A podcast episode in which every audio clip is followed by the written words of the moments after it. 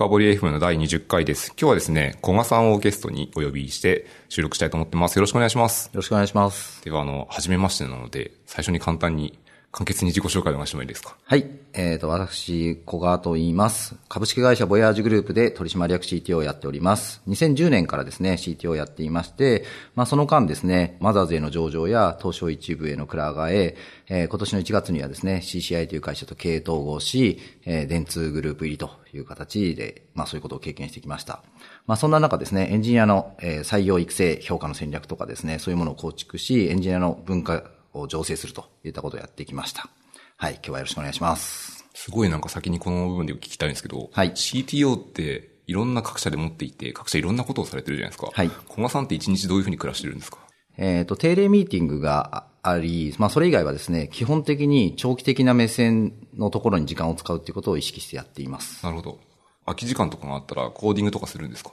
コーディングとかですね、業務時間はもうしま、しないですね、ほとんど。まあ趣味程度にやるとか、まあそういったところですね。まあただやっぱりそこは、技術の理解というところですね、やっぱり時間を使っていかなきゃいけないなと思って意識的には取ってはいます。なるほど。じゃあ、こう、週末とかいろんな空き時間とかを見つけて、はい。何かしらこう、新しいものやったら触ってみるとか。そうですね。キャッチアップするってことですね。はい。わかりました。ありがとうございます。じゃあですね、今日の本題はどちらかというとその小賀さんがやってる CTO としての働きとか、そのボヤージュさんでやってることとかいろいろ聞きたくてですね、多分ボヤージュさんだと EMFM とかでお話もされてましたけど、技術力評価会とかがすごい有名な制度の一つだと僕は思っていてですね、結構ネット上でもバズってるイメージがあります。で、ただ、いろいろ話されているので、そこじゃない部分をたくさんお話聞きたいなと思っていてですね。なのでこう、ボヤージュさんでやられてる取り組み全般、CTO としての仕事全般みたいなことを今日はさらに深掘っていければいいと思っているので、よろしくお願いします。はい、よろしくお願いします。はい。じゃあ早速なんですけど、一応その技術力評価会議はやっぱ触っときたいなと思ってるので、はい、先にこのテーマを少し触りたいと思っていてですね、そもそも、ボヤージュグループさんとか、小川さんが CTO としてやられてきたそのこの中で、どういうなんか人事制度とかでやられてるんですか？結構その評価会の話をするときにですね、やっぱり評価に焦点が合いがちなんですけども、評価というのはその人事制度の一環なので、あの、トータルの人事制度をまず考えた方がいいだろうっていうふうにはすごく考えています。なるほど。トータルの人事制度ってどんな感じですか？例えばですね、よく言われているところで言うと、等級制度というものと評価制度、報酬制度というのはよく言われる人事制度だと思います。なるほど。等級は例えばどういうもの、グレードってやつですか？昔は。そうですね。私たちの会社ではグレード制度というふうに呼んでおります。はい。で、そのグレードっていうのは、例えばこう、新卒で、ああの、スキルがあんまりない状態で入った場合は一番下から始まって、スキルがつるくにつれてだんだん上に上がっていくようなイメージ。そうですね。あの、まずですね、会社はどういうふうに考えていくかっていうところから話をしたいんですが、うんうん、ぜひ。まず会社というのはやっぱり経営戦略があり、その経営に対してたくさんの事業があれば、それぞれの事業戦略があり、その事業を成し遂げるための組織戦略があるっていうふうに考えていってほしいと思います。で、その組織戦略を成し遂げるためにどういう人材が必要なのか、それを定義するのが等級制度であると。なんか少し、あの、えっ、ー、と、勘違いというかですね、えー、誤解を生みそうなところで言うと、報酬制度と、こう、紐づいている、まあ、近しいところがあるから、うん、その、給料を決めるために等級を考えるっていうふうに思う人がいるんですけれども、そこは私の中では違っていて、会社の戦略を実現するための人材、どういう人材が必要なのか、それを定義するのが等級制度だというふうに捉えています。なるほど。例えばなんですけど、会社の戦略が、まあ、90度くらいがっつり転換した場合って、はい、例えばそのある前の等級の時に S3 とか S4 みたいな、すごい上の人だった時も、転換した場合に次のミッションだと、あまり役立たないってこともあり得るような気がしていて、はい、こういう場合ってグレードダウンとかするんですか？そうですね。あの、本当に会社が方向転換するときはそういうこともあると思いますが、まあ、さすがにいきなりっていうのはないと思いますので、まあ、その大きな戦略ですよね。目の前の小さな戦術ではなく、戦略に対しての人材という定義になるので、まあ、そこに対しては、まあ、あの、いきなり3ヶ月とか半年で90度っていうのは、まあ、ほとんどないというふうに思ってはいますね。なるほど。わかりました。ありがとうございます。だとすると、もうちょっとそこら辺で聞きたいところがあってですね、先ほどのよく報酬と紐づかないことは誤解されるみたいな話もあるって聞いてるんですけど、はいやっぱこう直感的に言うとやっぱやや紐づくとか関連性が結構あるんだろうなって気がしていて、うん、だとすると報酬とかってどういうふうに判断されて決めているんですか？そうですね。まあ先ほどもあのちょっと話しましたが、まあその経営戦略があり、事業戦略があり、それに基づいた組織戦略であると。なので、その事業戦略を成し遂げるための、まあ、予算というのが取られて、その予算の中できちんとやっていく。この事業を、あの、自分の戦略通り進めるためには、こういう人材が必要だから、その分の、あの、ちゃんと予算があり、その中から報酬が出るっていう考え方ですね。ということは、その枠の中で、報酬を決めているので、報酬はちなみに例えばこう、そのミッションを成し遂げるにあたってエンジニアもいるし、もちろん企画する人もいるし、営業とかもいろんなものがいると思うんですけど、はい、その辺の報酬のバランスとかってどうされるんですか？まあそこはあの、えっ、ー、と、その事業によって変わってくるというふうには思います。うん、なので、あの、専門性の違いを考慮した上での等級制度っていうのは考えなきゃいけないなとは思いますね。うん。例えばそのエンジニアの等級制度もあるし、先ほど言ったようにこのマーケターの等級制度もあるし、みたいなことがあるってことですか？そうですね。最初は多分、あの、全部一緒だと思うんですよね。まあその中から必要に応じて分ける必要があれば分けるっていうのが妥当だというふうに思いますね。なるほど。わかりました。ありがとうございます。じゃあ、その等級制度の、じゃあ人事制度か。の中で一個聞きそびてその評価制度のところになってくると思っていて、これがまさに実力評価制度っていうところでエンジニアのところでやられてるってことですか？そうですね。なので会社としては等級の高い人を増やせば戦略が、えー、と実現できる可能性が上がるっていうふうに思っていますので、うん、できるだけ高いグレードの人を増やしたいんですよね。であれば、どうやって、どうやったら増えるかというと、今現時点でその人がどの等級にいるのか、その上のグレードに行くためには何が必要なのかっていうのをしっかり評価することで、その人にフィードバックを与え、成長を促し、そうやって高いグレードの人を増やしていくというのが、等級制度と評価制度というものの仕組みだというふうに捉えています。なるほど。じゃあ、これあくまで、その会社のミッションを達成するにあたって、必要なことをやるために等級制度を使って、どちらかというと評価制度か、を使っていて、はい、その人を伸ばすための一つのプロセスというか仕組みっていうふうに理解した方がいいですね。そうですね。なるほど、よくわかりました。じゃあ、その実際に中でやってる実力評価制度についてもちょっと聞きたいんですけども、はい。これは、具体的には、どういうプロセス、全体像と、まあ、何をやってるかみたいなことを簡単に聞いてもいいですか？そうですね。あの、これは半年に1回やる制度になっています。で、えっ、ー、と、通常はですね、自分のその上長、マネージャーとかからですね、評価されるというのが一般的なんじゃないかと思うんですけれども、うんうん、まあそうではないやり方を取りました。能力については、他のチームのエンジニアから評価するという制度です。で、評価するエンジニアは基本的にその人よりも等級が高い、グレードが高い人が評価をしていくと。で、一週間前に評価される人は資料を提出し、で、当日、当日は90分。大体最初の30分をプレゼンに使い、うんうん、で、その残り1時間、60分を質疑応答に使っていくという形になります。で、その終わった後、当日が終わったは、終わった後は評価者2人が、えー、評価結果、レポートを書き、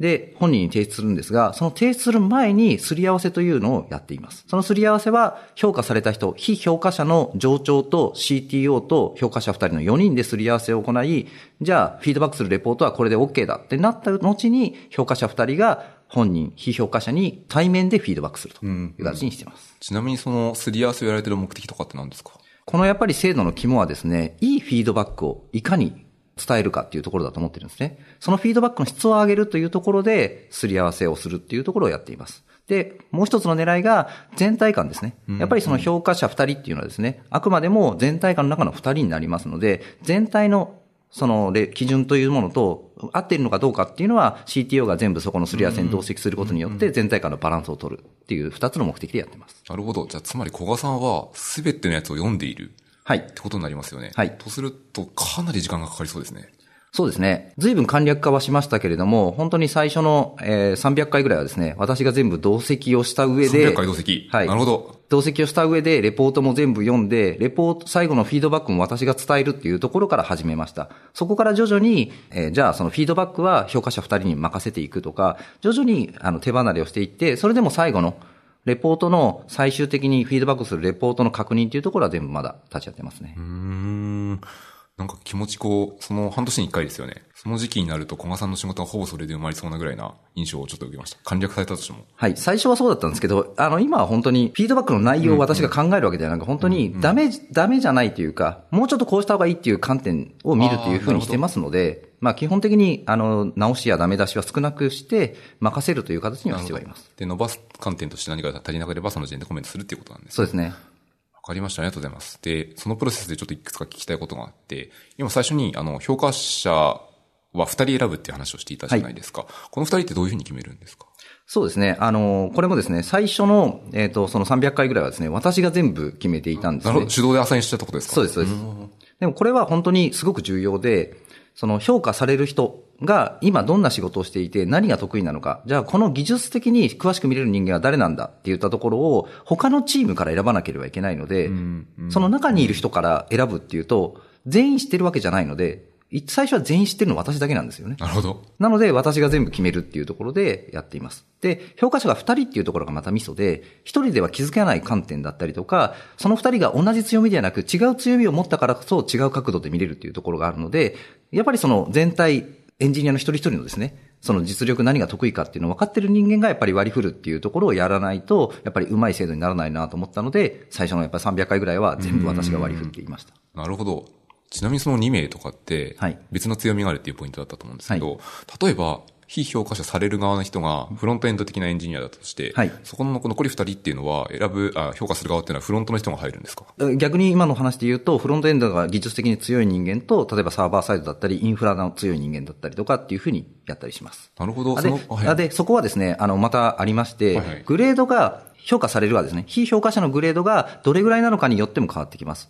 低いグレードの場合であれば、やっぱりコードをしっかり見るっていうところが重要視する場合であれば、やっぱりコードをしっかり読める人間がついてくるかもしれないですし、じゃあじゃあその人間がもっと高いグレードに上がっていくって言った時には、自分の強みはフロントエンドなんだけれども、サーバーサイドとかインフラを意識した考え方ができているか。みたいなところを見たいんであれば、そういう人間が一人アサインした方がいいと思ってますね。なるほど。じゃあシステムを経として全部見れる、まあ、人も結構世の中にいるじゃないですか。はい。小屋さんもいると思うんですけど、そういう人も一人加えるプラスフロントエンドのエキスパートみたいなのが二人入って見たりすると、より多角的な観点で良い評価ができるってことですね。はい。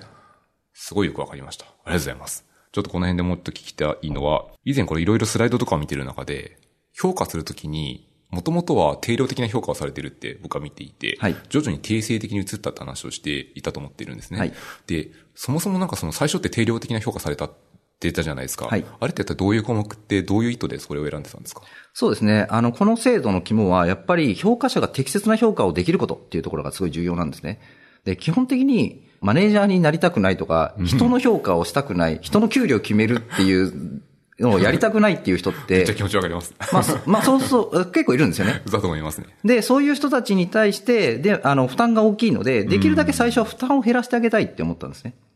なので、最初はやっぱり評価軸っていうのを決めるんですけども、決めたんですけど、その評価軸に沿って見てください。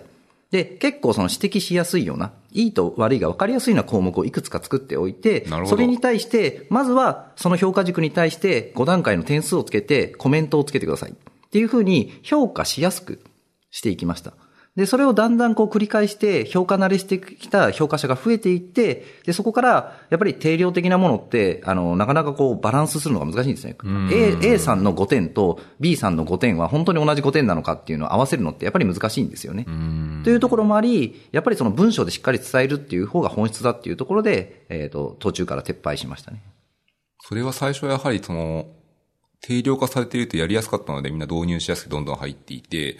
エンジニアとかその組織の成熟度が上がったから、より定性的に書いてもうまくいくようになってきたってことなんですかね。そう、そう考えています。なるほど。ちなみに、その時って、この定性的な評価を、みんなこう、エンジニアされるじゃないですか、評,、評価された人たちって。さっき最初に少し話していた等級って話と、はい、この評価内容って関連したりするんですか？?S1 から S2 とかって上がるのと、その技術力評価制度とかでいただいたフィードバックとかどういう関係があるのかなみたいな、ちょっと疑問に思ってなるほど、なるほど。えっ、ー、と、そうですね。評価するときには、基本的にはその、えっ、ー、と、能力評価なので、でねうん、能力の、えっ、ー、と、軸という、評価軸というのはあるんですが、まあ、その軸は変わらずに、それとは別に等級制度で、この等級、グレードであの求められるものっていうところが書いてありますんで、その考え方ができているかっていうふうに見ていくんですね。例えば、私たちで言うと4段階グレードがあります。はい、一番下のところで言うと、誰かのサポートを受けて仕事ができるっていうところと、下から2番目になると、まあ一人で仕事が、任せられた仕事ができるって言ったところ。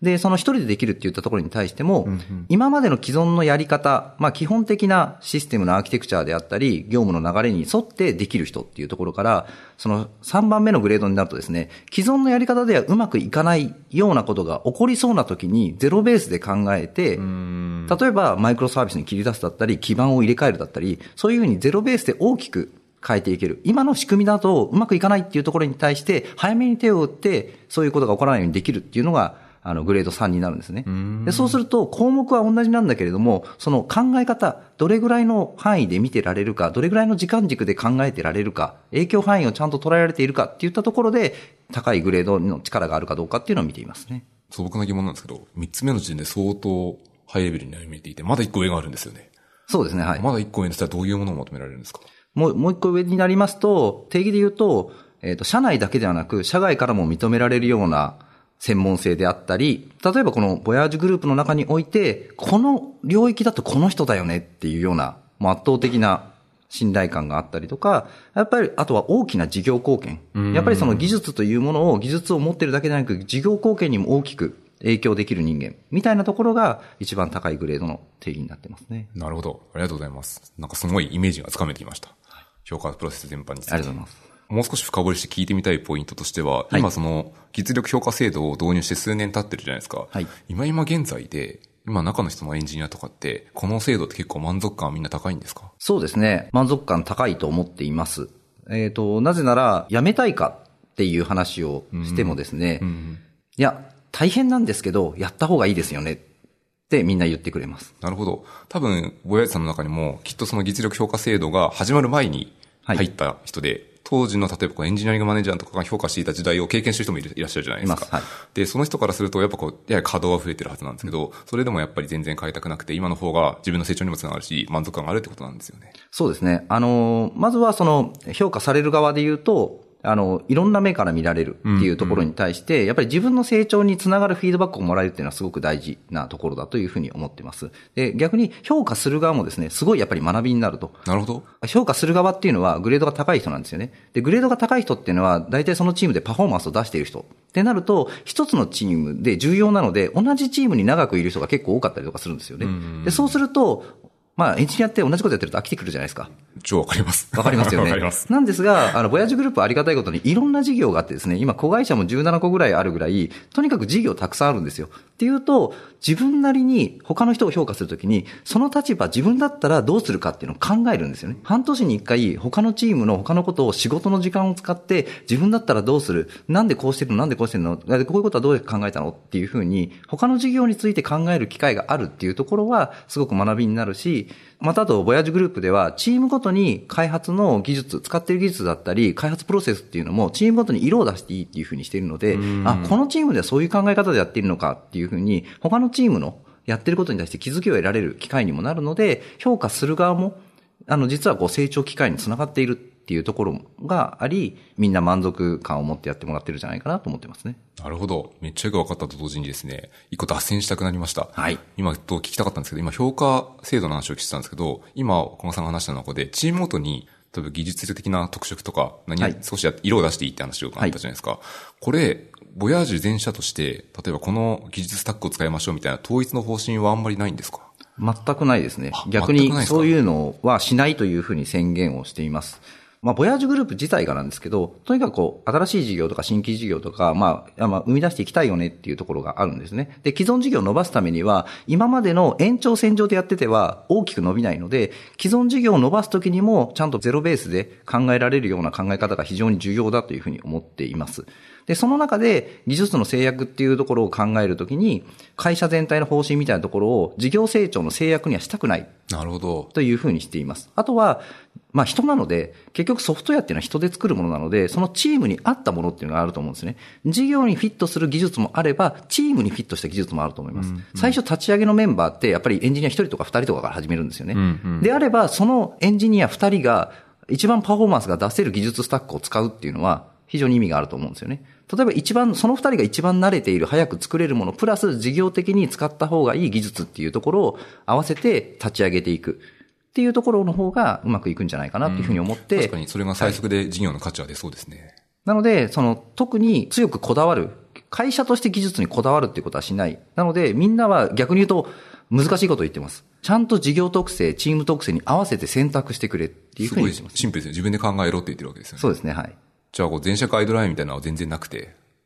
そうですね。あの、出すところで言うと、やっぱり、大きなリスクを取らないでくれって言ってますね。大きなリスクを取らないでくれ、はい、例えば、同じ技術スタックをずっと使い続けて、うん、しかもそれのバージョンが上げられてないとなると、ビッグバンリリースになりますよね。なりますね。そういうビッグバンリリースはやめてくれと。とか、新しい技術を学ぶときに時間がかかるっていうのもリスクだと思っているので、取り入れなきゃいけない新しい技術を取り入れるのに時間がかかるようなチームっていうのはリスクだと思ってるんですね。なので、常に新しいものを少しずつ取り入れながらなんかを切り替えるときにもビッグバンでするんじゃなく少しずつ切り替えていくとか、そういうことはすごく意識してほしいと思ってますね。じゃあ、あれですね、技術観点としても、そのチームとしてのスキルの成長とか、継続的に細かいものを積み上げて成長していくっていう感じを狙ってるってことですね。そうですね、はい。なるほど。なんかその、例えばですけど、世の中の動向って昔結構 VM とかが全盛だったじゃないですか。はい。一時期は Docker とかが入り出して、はい、今 Docker をこうマネージする Kubernetes とかが流行っている中だと、はい、この、この今の流れって結構線に乗ってると思っていてですね、VM とかでこう、アプリケーションを作るときに12ファクターアップスが流行ったように、うまいこと作ってると結構自然に成長できるというか自然に乗せ替えられたりするので、そういうふうにこう、うまいことを小さい積み重ねで成長できているようなチームだとするのならば、いつの間にかアーキテクチャもいつの間にかより柔軟で、なんか何か変化があっても対応できるようなアーキテクチャに変えてるんじゃないかなっていうのが、こう、個人的なこう思いだったりするので、はい、なんか、今の小賀さんの方針を聞いてると、そういうふうに乗れてるチームは多そうだなっていう気がします。そうですね。まあそこで、まあ前者的な意思決定の一つとしては、やっぱりその、えっ、と、私たちの会社は、えっ、と、1999年からやっているので、まあもちろんクラウドがない時代からやっていたので、データセンターを主に使ってましたし、はい、今もその、広告プラットフォームみたいなところだと、すごい数百台のサーバーとかをまあデータセンターで運営とかもしてるんですけども、AWS がプロダクションで使えるようになったなと。思った時には、まあ基本これからは、まあ AWS で行こうよ、みたいな形のクラウドネイティブな方にシフトしたっていうのは全社的な意思決定の一つだったかなと思いますね。ちなみにこれもうちょっと達成の素朴な疑問で、今結構チームは十数チームとか、人は十数個あるので、それに掛け算して多分チーム数があると思っていて、そのチームとかでいつの間にかこう、社内とかで人気のある言語とか人気のあるフレームワークとかってなんかいつの間にできてたりするんですか？そうですね。なんか当たり前というか、に使われてる私たち多分ですね、本当にその流行りで使うっていうのはあまりしなくですね、あの、やっぱり事業の成長につながる技術を使っていっていますので、例えば PHP も嫌いじゃないです。ただ、やっぱり Go とかも、あの、使いますし、あの、フロントエンドの JavaScript だったら TypeScript が、あの、徐々にやっぱり増えてくるっていうところもありますし、チームで複数人で継続的に開発していくときに、やっぱり使いやすいものを選んでいくっていうところはすごくあると思いますね。この指針はなんかとても素敵ですね。なんか聞いていて、ものすごく納得感があるというか、なんかその、エンジニアって下手すると楽しいからといって技術新しいものを選びまくるって癖もあると思うんですけど、はい、そこをうまい感じでバランスを取って、やっぱビジネスも、ビジネスも大事だよねっていうポイントを捉えてると思うので、すごいな、個人的に納得感があっていいなって思いました。ありがとうございます。はい、まあ、ただ、やっぱり、その、技術は、あの、課題解決の道具だっていうふうには言いつつも、技術が好きで、若い、若い人たち、若くなくてもいいんですけど、まあ、誰でも、好きな技術をねじ込んでくるっていう機会はあっていいんじゃないかなと思うんですよね。ただそれは、えっ、ー、と、やっぱりその影響範囲の少ないところから試そうとか、うん、それをチームに浸透させるためには、やっぱりその導入する人間がちょっと汗かかなきゃいけない場面もあるよねとか、で、そこで合わないって言った時に、捨てられるようにディスポーザブルなアーキテクチャをちゃんと選択するとか、そういったところを意識して、あの、そういうものを導入していこうねっていうのは、あの、話はしてますね。なるほど。例えばこの、あるシステムの中で一つの API が別のフレームワークとか別の言語を作って作ってみて、あ、これいいじゃんっていうふうにチームで浸透してきたならば、途中からこう徐々に切り替えていくみたいなアプローチをしてるってことそうですね。もうちょっとライトに始めたりもしますね。社内で、例えば、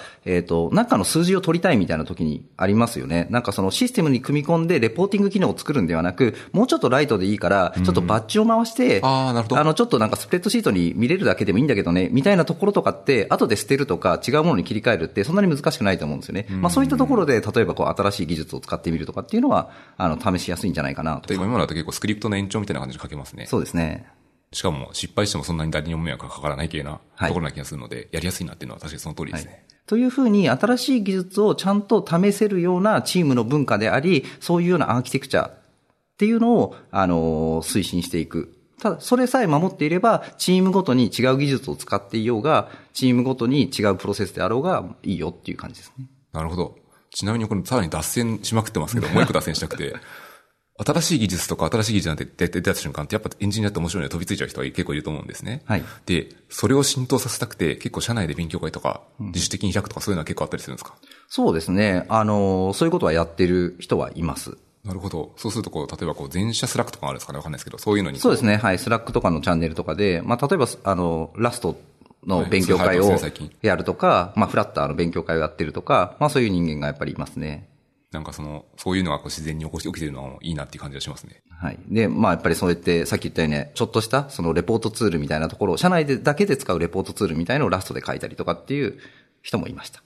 ちょっとそろそろ戻ろうかと思います。はい。だいぶ脱線してみました。えっと、もともと話していたのは、技術力評価制度のところをいろいろ聞いていてですね、はい、今大体この時点で、脱線しつつも30分弱ぐらいまで来ているので。そうですね。今の話からちょっと評価会につなげてみるとですね。はい、ありますか？例えば、評価をするときに、なぜそのやり方を選んだのかって言ったときに、今までこうだったんでっていうと、高い評価が与えられないんですね。で、今までのやり方はプラン A として、じゃあプラン B、プラン C っていうのは考えてますか？っていうような質問をされたときに、いや、考えてませんでしたっていうと、いや、君はそういうプラン A、今までの流れが正しいと思うっていうのは、すごくリスクが高いから、ちゃんとプラン B、C を考えるようにした方がいいよ、みたいな指摘が入ったりします。で、そのプラン B、C を考えるときに、既存の技術じゃない新しい技術でもっとうまくやれる技術がないか、みたいのを考えて、ちょっと調査して、比較検討した結果、やっぱり今までのやり方が一番良さそうだっていうんであれば、それはいい判断だねっていうふうになりますし、そういうふうに日々の業務の中で、今までの同じ延長のような業務かもしれないけど、常に新しい技術を探っていくとか、ちょっと手を動かして試すっていうようなのを入れている人間の方が高く評価していますね。それはすごい、この納得感があって、プロダクトとかその事業が成功するのが一番重要なわけで、結局さっきの技術はある意味ツールだっていう選択肢の一つだっていう話も一瞬あったじゃないですか。で、その中でも選択肢を広げるために、常に新しいものとか自分の武器を増やすってことをやってる人は、よりなんか事業に貢献できる可能性が高そうだなって気がするので、それは評価が高くなるのは、それもなんか納得できますね。そうです。あの、実質的に勉強ももちろんやってるんですけれども、その業務の中で業務と切り離した勉強の時間を作るというよりは、業務の中で業務改善、つまり良くしよう。っていうふうに、事業を成長させよう、事業を良くしようって言った時の中に、そういう調査とかですね、手を動かして新しい技術を試すとかっていうのを組み込んでいった方が、結果、あの、チームも事業も良くなるだろうというふうな考えはありますね。で、そういうところもちゃんと技術力評価会で見てほしいというふうに思っています。とすると、例えばその中にいるエンジニアとかって、ちょっと新しいことを試してみたいので、少し時間かかる、今の既存技術で慣れてないものを使うので、ちょっと時間かかるかもしれないけど、この辺ちょっと試しで入れてみたいですってことをチームとかで言うと、結構割とチャレンジしやすいというか。そうですね。試したい雰囲気があるってことですね、はい、もちろんその時に納期が決まっている、例えばイベントみたいのが、うん、えっ、と、弊社で言うとこう、えっ、ー、と、EC ナビっていうサービスがあって、14周年のイベントです。何月何日に決まってますっていうのはまあ難しいとは思うんですけど、まあそうじゃないものってあると思うんですよね。まあそういったものをいかにその、えっ、ー、と、日々の中に少しずつ組み込んでいくかっていうのがすごい重要だと思ってますね。わかりました。ありがとうございます。あとはその評価制度がある意味でもうちょっと聞きたいところとしては、はい、さっきは一応のグレードが上がるみたいな話があったと思うんですけど、そのグレードを上げるときの話もちょっと聞きたくてですね、グレード上げるってどう判断するんですか？はい。えっ、ー、と、グレードはですね、資料にはですね、実績と能力と CCFB というものの、あの、掛け算ですっていうふうに書いてあります。で、実績っていう言葉は、最近だと実績ではなく、えっ、ー、と、事業貢献という形にしたんですけど、実績というとどうしてもその数字と結びつくものですかっていうふうに言われるんですけど、うん、まあちょっとそう捉えられがちなので、事業貢献という形にしてまして、事業貢献と能力と CCFB。事業貢献はその事業の事業責任者、まあ縦のラインですね、いわゆる。上司、さらに上の方っていう縦のレポートラインの方で判断します。で、能力のところはエンジニアに対してはこの技術力評価会という横串で、全体感を持って、えっ、ー、と、会社全体で会社全体のエンジニアが感じているグレードっていうものに対して到達しているかっていうところで見ていきます。でもう一つ CCFB っていうのが、まあ、ちょっと名前はあの、あの特徴的かもしれないんですが、やってることはいわゆる360度評価です。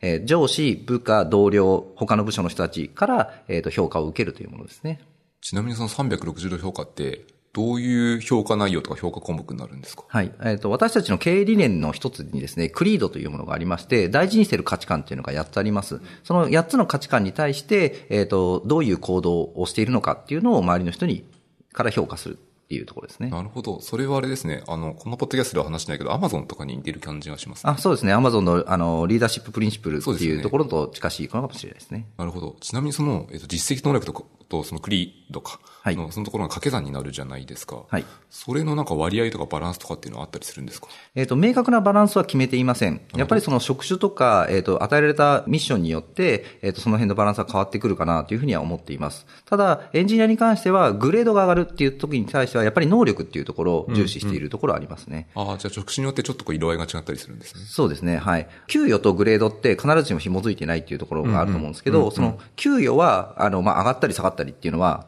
まあやっぱりその業績、実績とか、あの、技術貢献によって、まあある場面があるとは思うんですけども、そのグレードっていうのはあんまりグレダウングレードしたくないなと思ってるんですね。なので、しっかり能力がある人が昇格する、グレードが上がるっていうふうな形で考えていますね。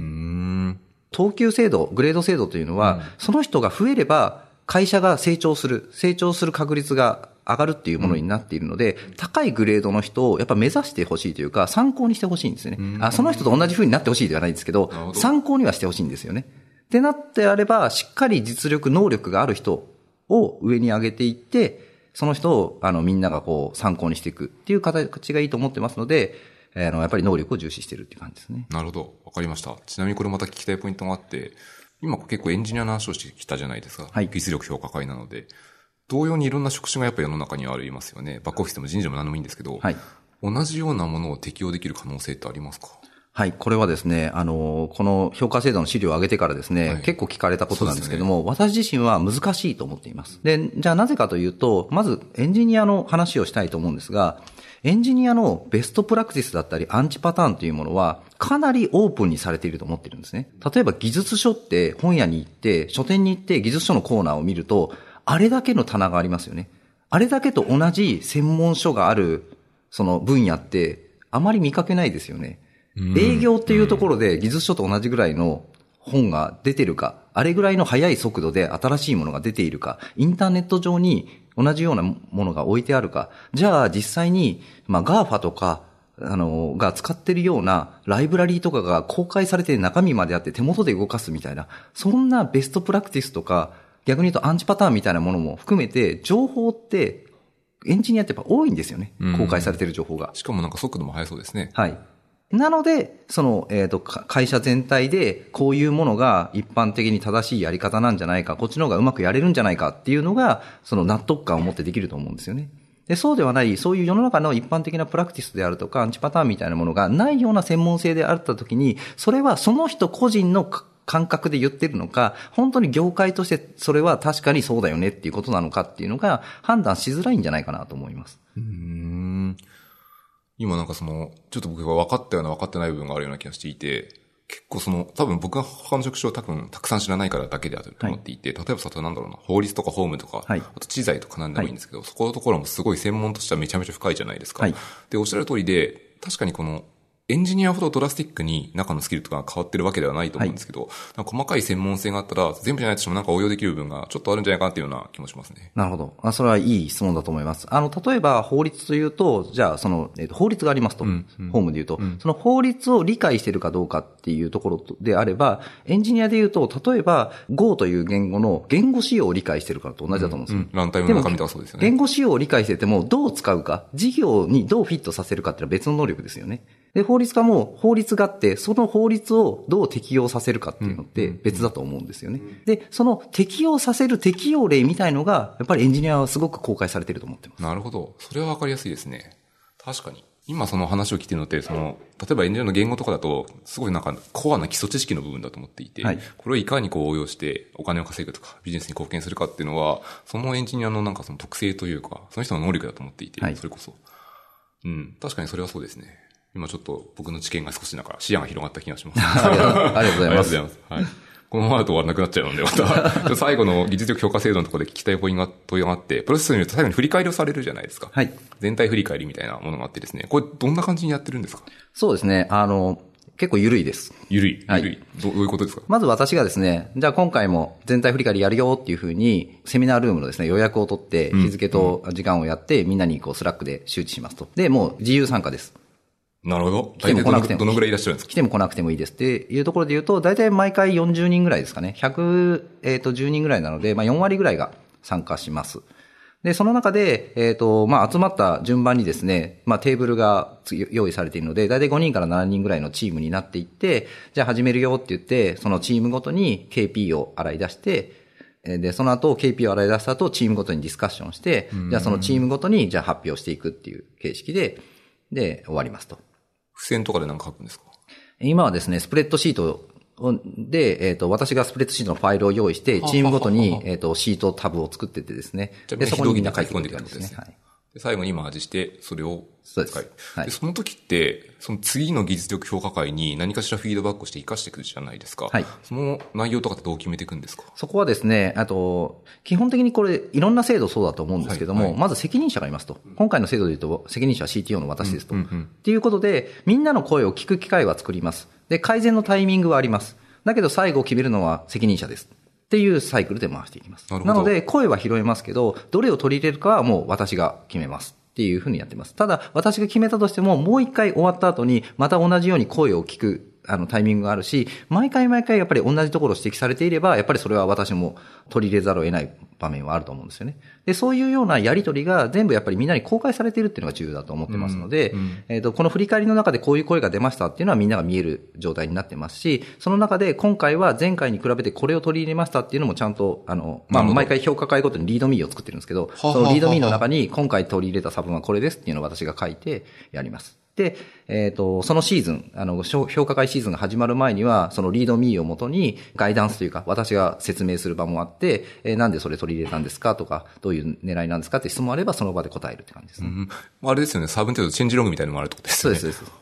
そこに確かに理由が書かれていれば、ある程度の納得感あると思いますし、まあダメなら多分また改善されると思うので、それが公開されてるのはとてもいいですね。そうですね。そういう、その、まあ、公開という話で言うと、その、評価結果も途中から公開するようにしたんですけども、うんねはい、やっぱりその、大事なのは、その、みんなで全体で改善していこう、エンジニアリングしていこうと、評価制度もエンジニアリングしていくんだよっていう考え方をやっぱり、あの、根付かせたかったので、評価制度とかそういうものって人事が決めるものとか、誰かが決めたものに従うものではないよと、自分たちで変えていくんだよっていうような制度にしたかったっていうのはすごく最初からありましたね。それはなんか小賀さんの元からある思いっぽく聞こえますね。そうですね。小賀さんの行動とか見てると、すごい透明性を重視してるように見えていて、出せるものは全部出そうっていう風な施策を打ってるようなイメージがあるんですよね。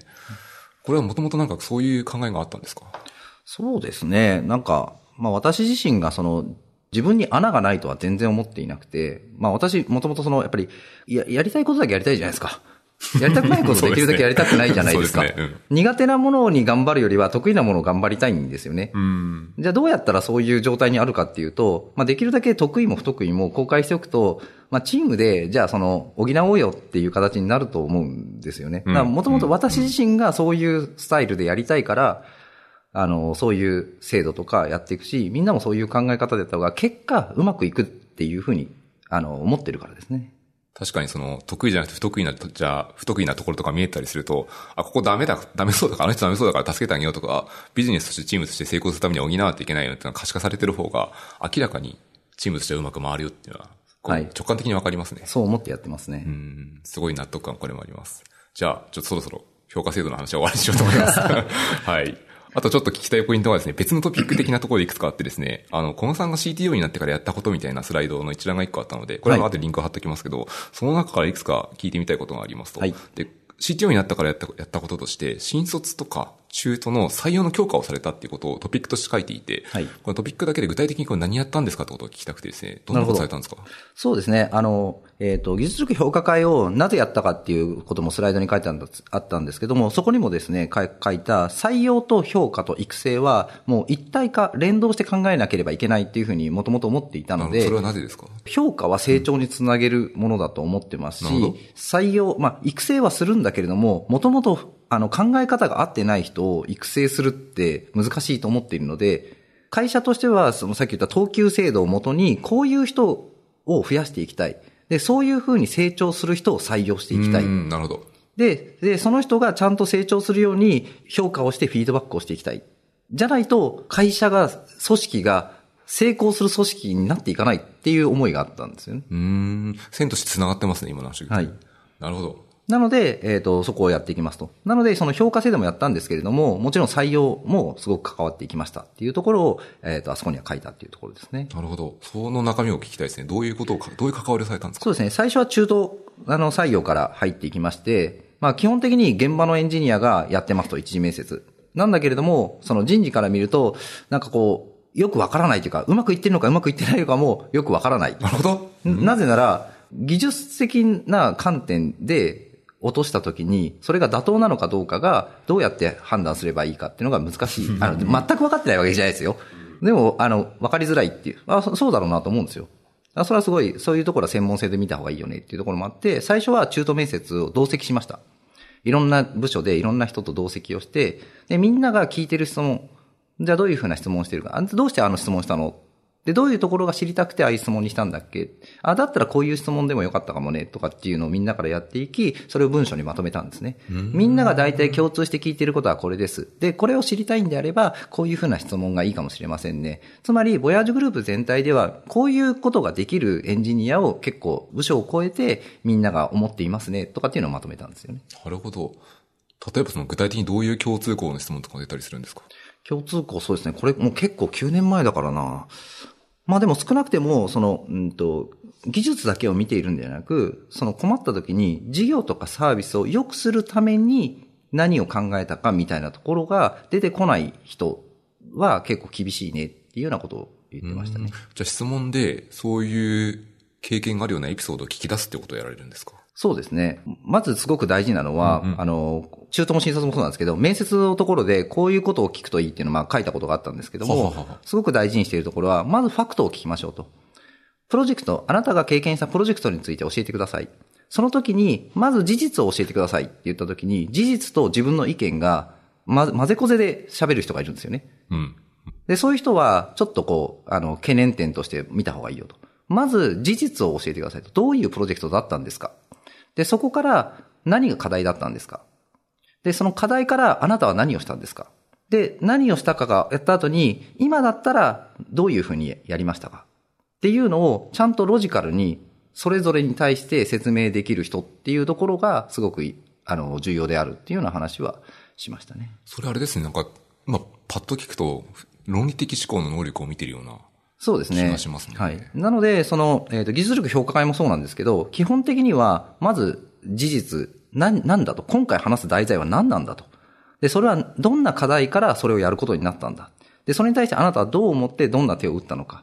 今だったらどうしたんだっていうのを聞くんですけど、まあ結構そこは、あの、面接もそうですし、評価会でもそういうような流れで聞くようにしてます。うん、採用のストーリーは今だと聞くと本当に似てますね。採用みたいな、聞いてる質問のストーリーですね。はい、似てますね。なので、私たちですね、この評価会を通じてですね、大体評価者の人はグレードが高い人なんで、その面接、あの、採用の面接官にもなることが多いんですけど、はい、多分採用スキルも、この評価会を繰り返すことによってかなり上がったなっていう、あの、実感はありますね。ちなみに採用にエンジニアが入るじゃないですか。はい。エンジニアにこの事前になんか配ったりするんですか？こういう項目の質問とかこういうストーリーがいいみたいなことは言ったりするんですか？その辺もその最初はその、えっ、ー、と、あの、まとめたっていうところがあったんですが、はいはい、まあ、もう今となっては、その技術力評価会の評価者は、もうすでにそれが分かっているので。暗黙として体に染み込んでいるので、はい、あえて別に書くほどでもなくて。はい。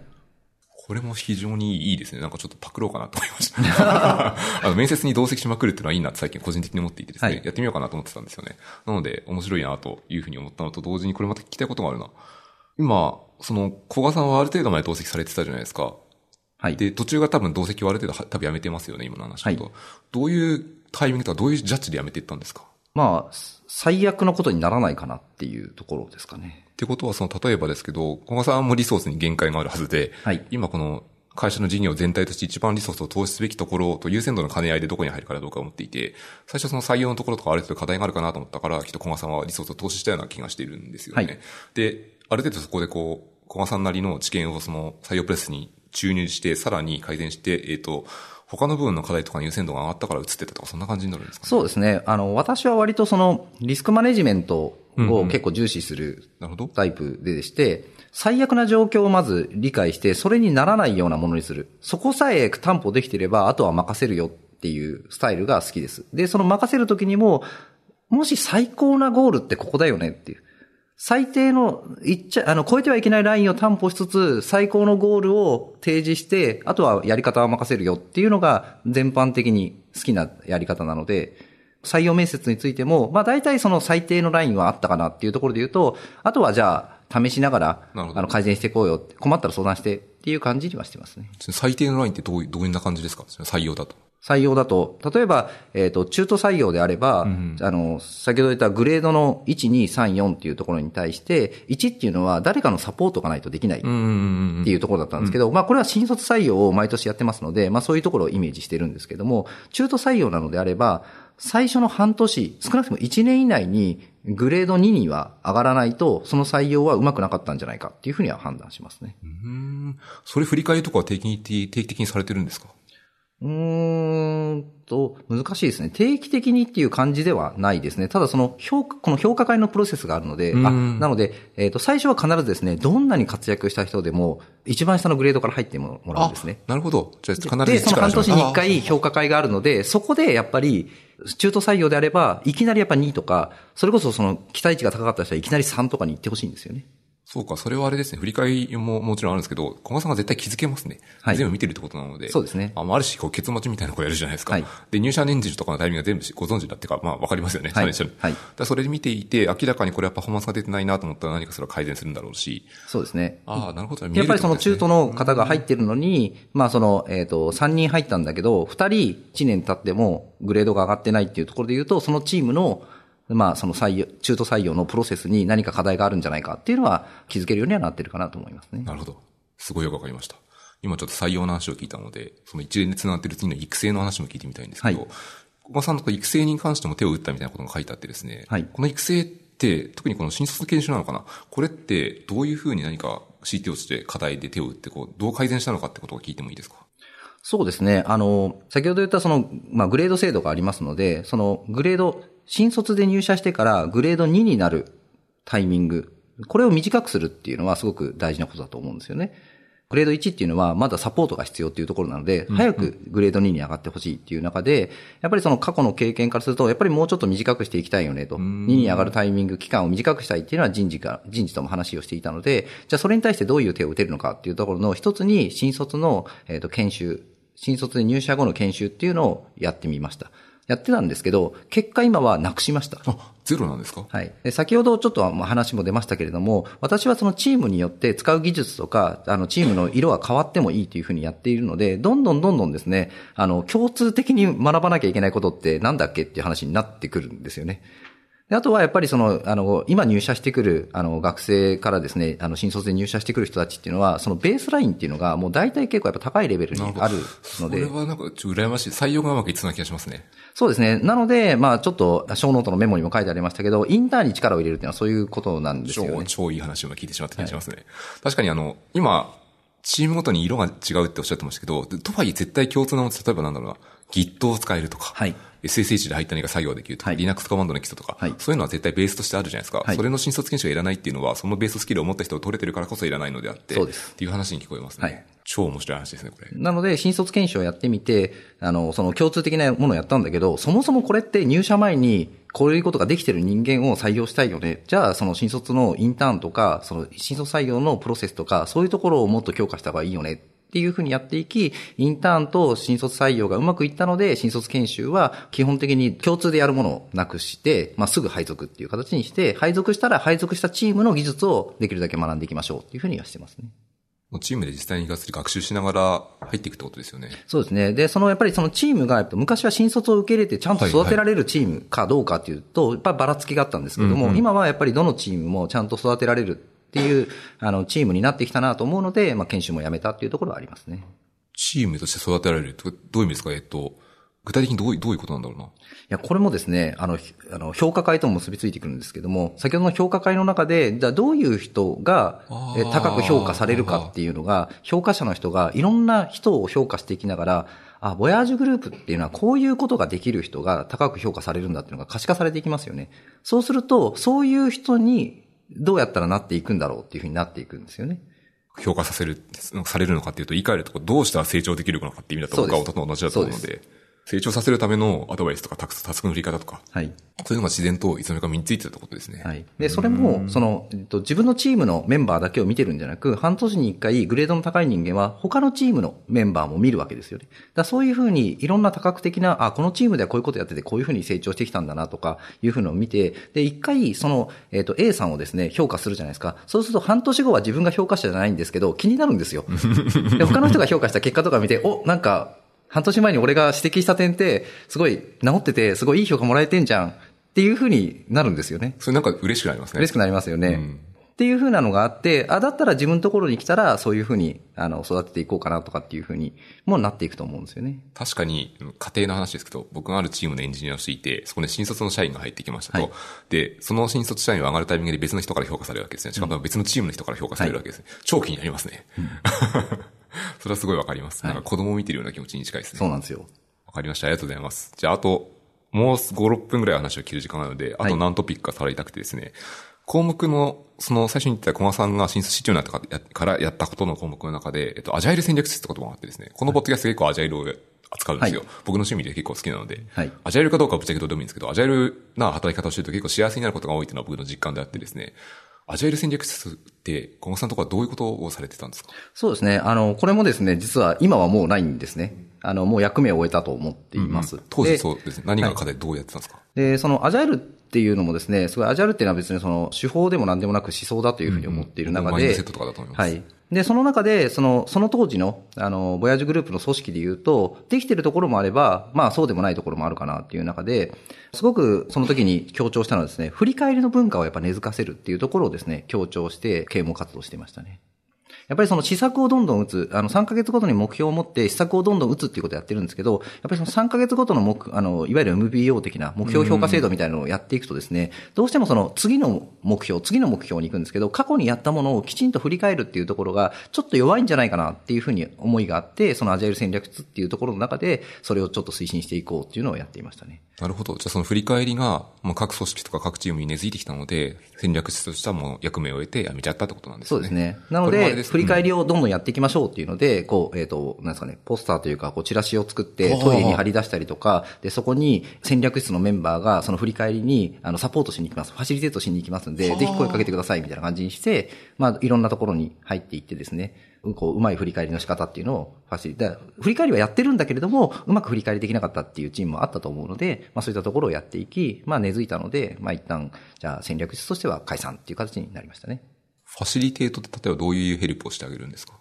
ファシリテート、えっ、ー、と、例えばやっぱりその KP を出すときに、うんうん、えっ、ー、と、キープが全然なくて problem ばっかり出るみたいなところが。あるあるです。あったりとかしますよね。あとは、そのなんか、えっ、ー、と、トライをなんか逆に出しすぎてしまって、本来そのえっと、KP だけをぐっとやっておいて、トライっていうのはそれの全体感を見て、じゃあその、どのトライがいいんだっけっていうふうに考える方がいいんじゃないか、みたいな考え方とか、まあそういうのをなんか話をしていましたね。じゃあその、振り返りとか KPT でも何でもいいろんな手法があると思うんですけど、例えば KPT だったら、さっきのその P が出過ぎちゃうっていうのはあるあるだったりするので、それを多分過去に何、まあなんだろう、慣れてる人は地雷を踏みまくってるわけですよ。はい。それを、うまいこと知見、知見を新しく振り返り困ってる人とかに与えてあげて、はい。で、その振り返りが回るようにファシリテーションしてたってことですね、はい、そうですね。で、あとはやっぱりチームだと、なんかチームの中で役割みたいなのが決まっていて、よく喋る人とそうじゃない人みたいなところって、なんかできちゃうみたいなのってあるんじゃないかなと思うんですけれども、そういうのを、あの、違うチームから入ることにより、全然その、そういう事情がわからないからこそ、あ、なんか、あの、発言少なかったり書いてるのが少ない人には、こう、振るとかっていうところも、まあ、やりやすくなったりとかですね。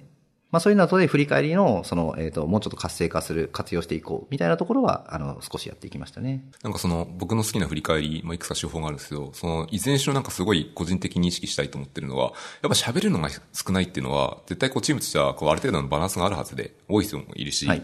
その時にやっぱ、付箋でも、さっきのスプレッドシートでもいいんですけど、非同期で文字書ける場ってすんごい重要なんですよね。そうですね。喋っちゃうとシングルスレッドになっちゃうので、はい、全体として。はいで、必ずそう全員の意見を引き出すってことはすごいな、個人的に重視してますね。そうですね。なので、その工夫したところの一つで言うと、あの、タイムラインみたいのを作って、まあ、少なくてもこの何月に何やったみたいのは、覚えてたらそこに書こうよっていう、そう、いいとか悪いとかじゃなく、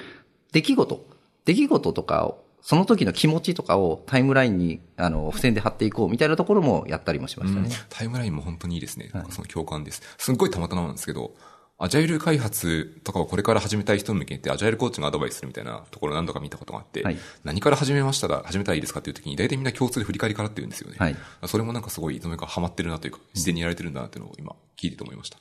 最後に行きたいと思います。もう一個聞きたくてですね、はい、あの、僕、ボヤージュさんっていうと、インターンシップ面白すぎでしょしか思わなくて。ありがとうございます。よく、よくってわけないけど、なんか、ま、インターンって毎年あるじゃないですか。はい、で、毎年微妙に僕はなんだろうな、ツイッターかわかんないですけど、必ず目に入ってくるんですよね。で、目に入ってくると、プログラムの悩み見ていて、めっちゃ面白いだな、これ僕行きたいんだけど、たまにそう思っててですね。これどういうふうに作ってるか、どういうふうに決めてるんですか、あれ？そうですね。あの、まずインターン、その先ほどの話でも、その、やっぱりその採用っていうところをすごく重視をしていますっていうところなんですが、まあもともとそのボヤージュグループっていうのは毎年採用をしていきましょうと。新卒をしっかり採用して、育成して、成長させて、で、しっかりこう、組織として強くしていくっていう、そういうことをやっていきたい。これは割とその、なんか、メリット、デメリットっていうよりは、もう思いというか、まあ、経営陣の思いで、やっぱり。人を育てたいと思いますそうですね。育てていく、あの、会社にしていきたいっていう思いがあるので、新卒採用は毎年しっかりやっていっています。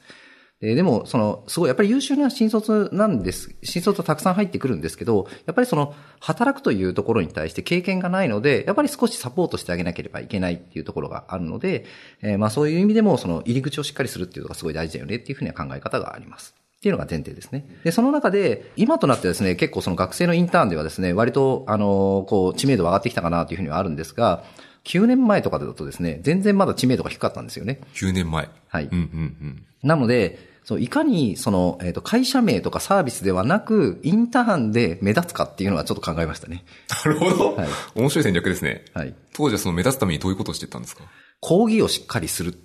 ていうところとかは、その長期間のインターンで、その現場でバイト的なことをやるんではなく、しっかり講義をするみたいなところで、もう成長できますよと。っていうのを歌ってやるっていうところは一つあって、そのトレジャーっていう今もやってるですね、3週間の、えー、とインターンのプログラムだと、前半は講義をしっかりやって、後半はチーム開発をするっていう形にしてるんですけど、まあそういうふうな講義をメインに持っていったりとかですね。つまりそれは学生がしっかり成長できるっていうアピールポイントを狙っていて、それで人を引きつけてたってことを狙ったってことですか？そうですね。学生の就活っていうのがあった時に、例えばその夏から、で、あの、実際に就職活動というか決めるのっていうのは冬から翌年ですよね。うんうんうんで、なると学生というのは夏は何をしたいかっていうと、その秋とか冬に実績というか、実力があるっていうことをアピールしたいわけですよね、企業に。であれば夏に求めるところで言うと成長っていうふうに考えて、しっかり成長できるプログラムを作ろうみたいな考え方とかですね。なんか、受験の時の夏期講習みたいですね。そうですね。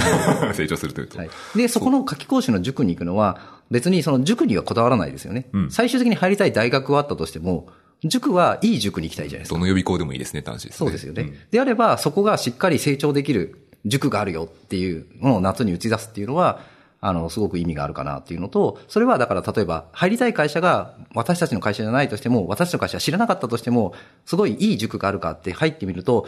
あ、この会社、この塾こんなに私が成長できたっていう実感があれば、入社してからもすごいこの会社に入ったら成長できるんじゃないかって思ってくれたら嬉しいなと思ってるんですよね。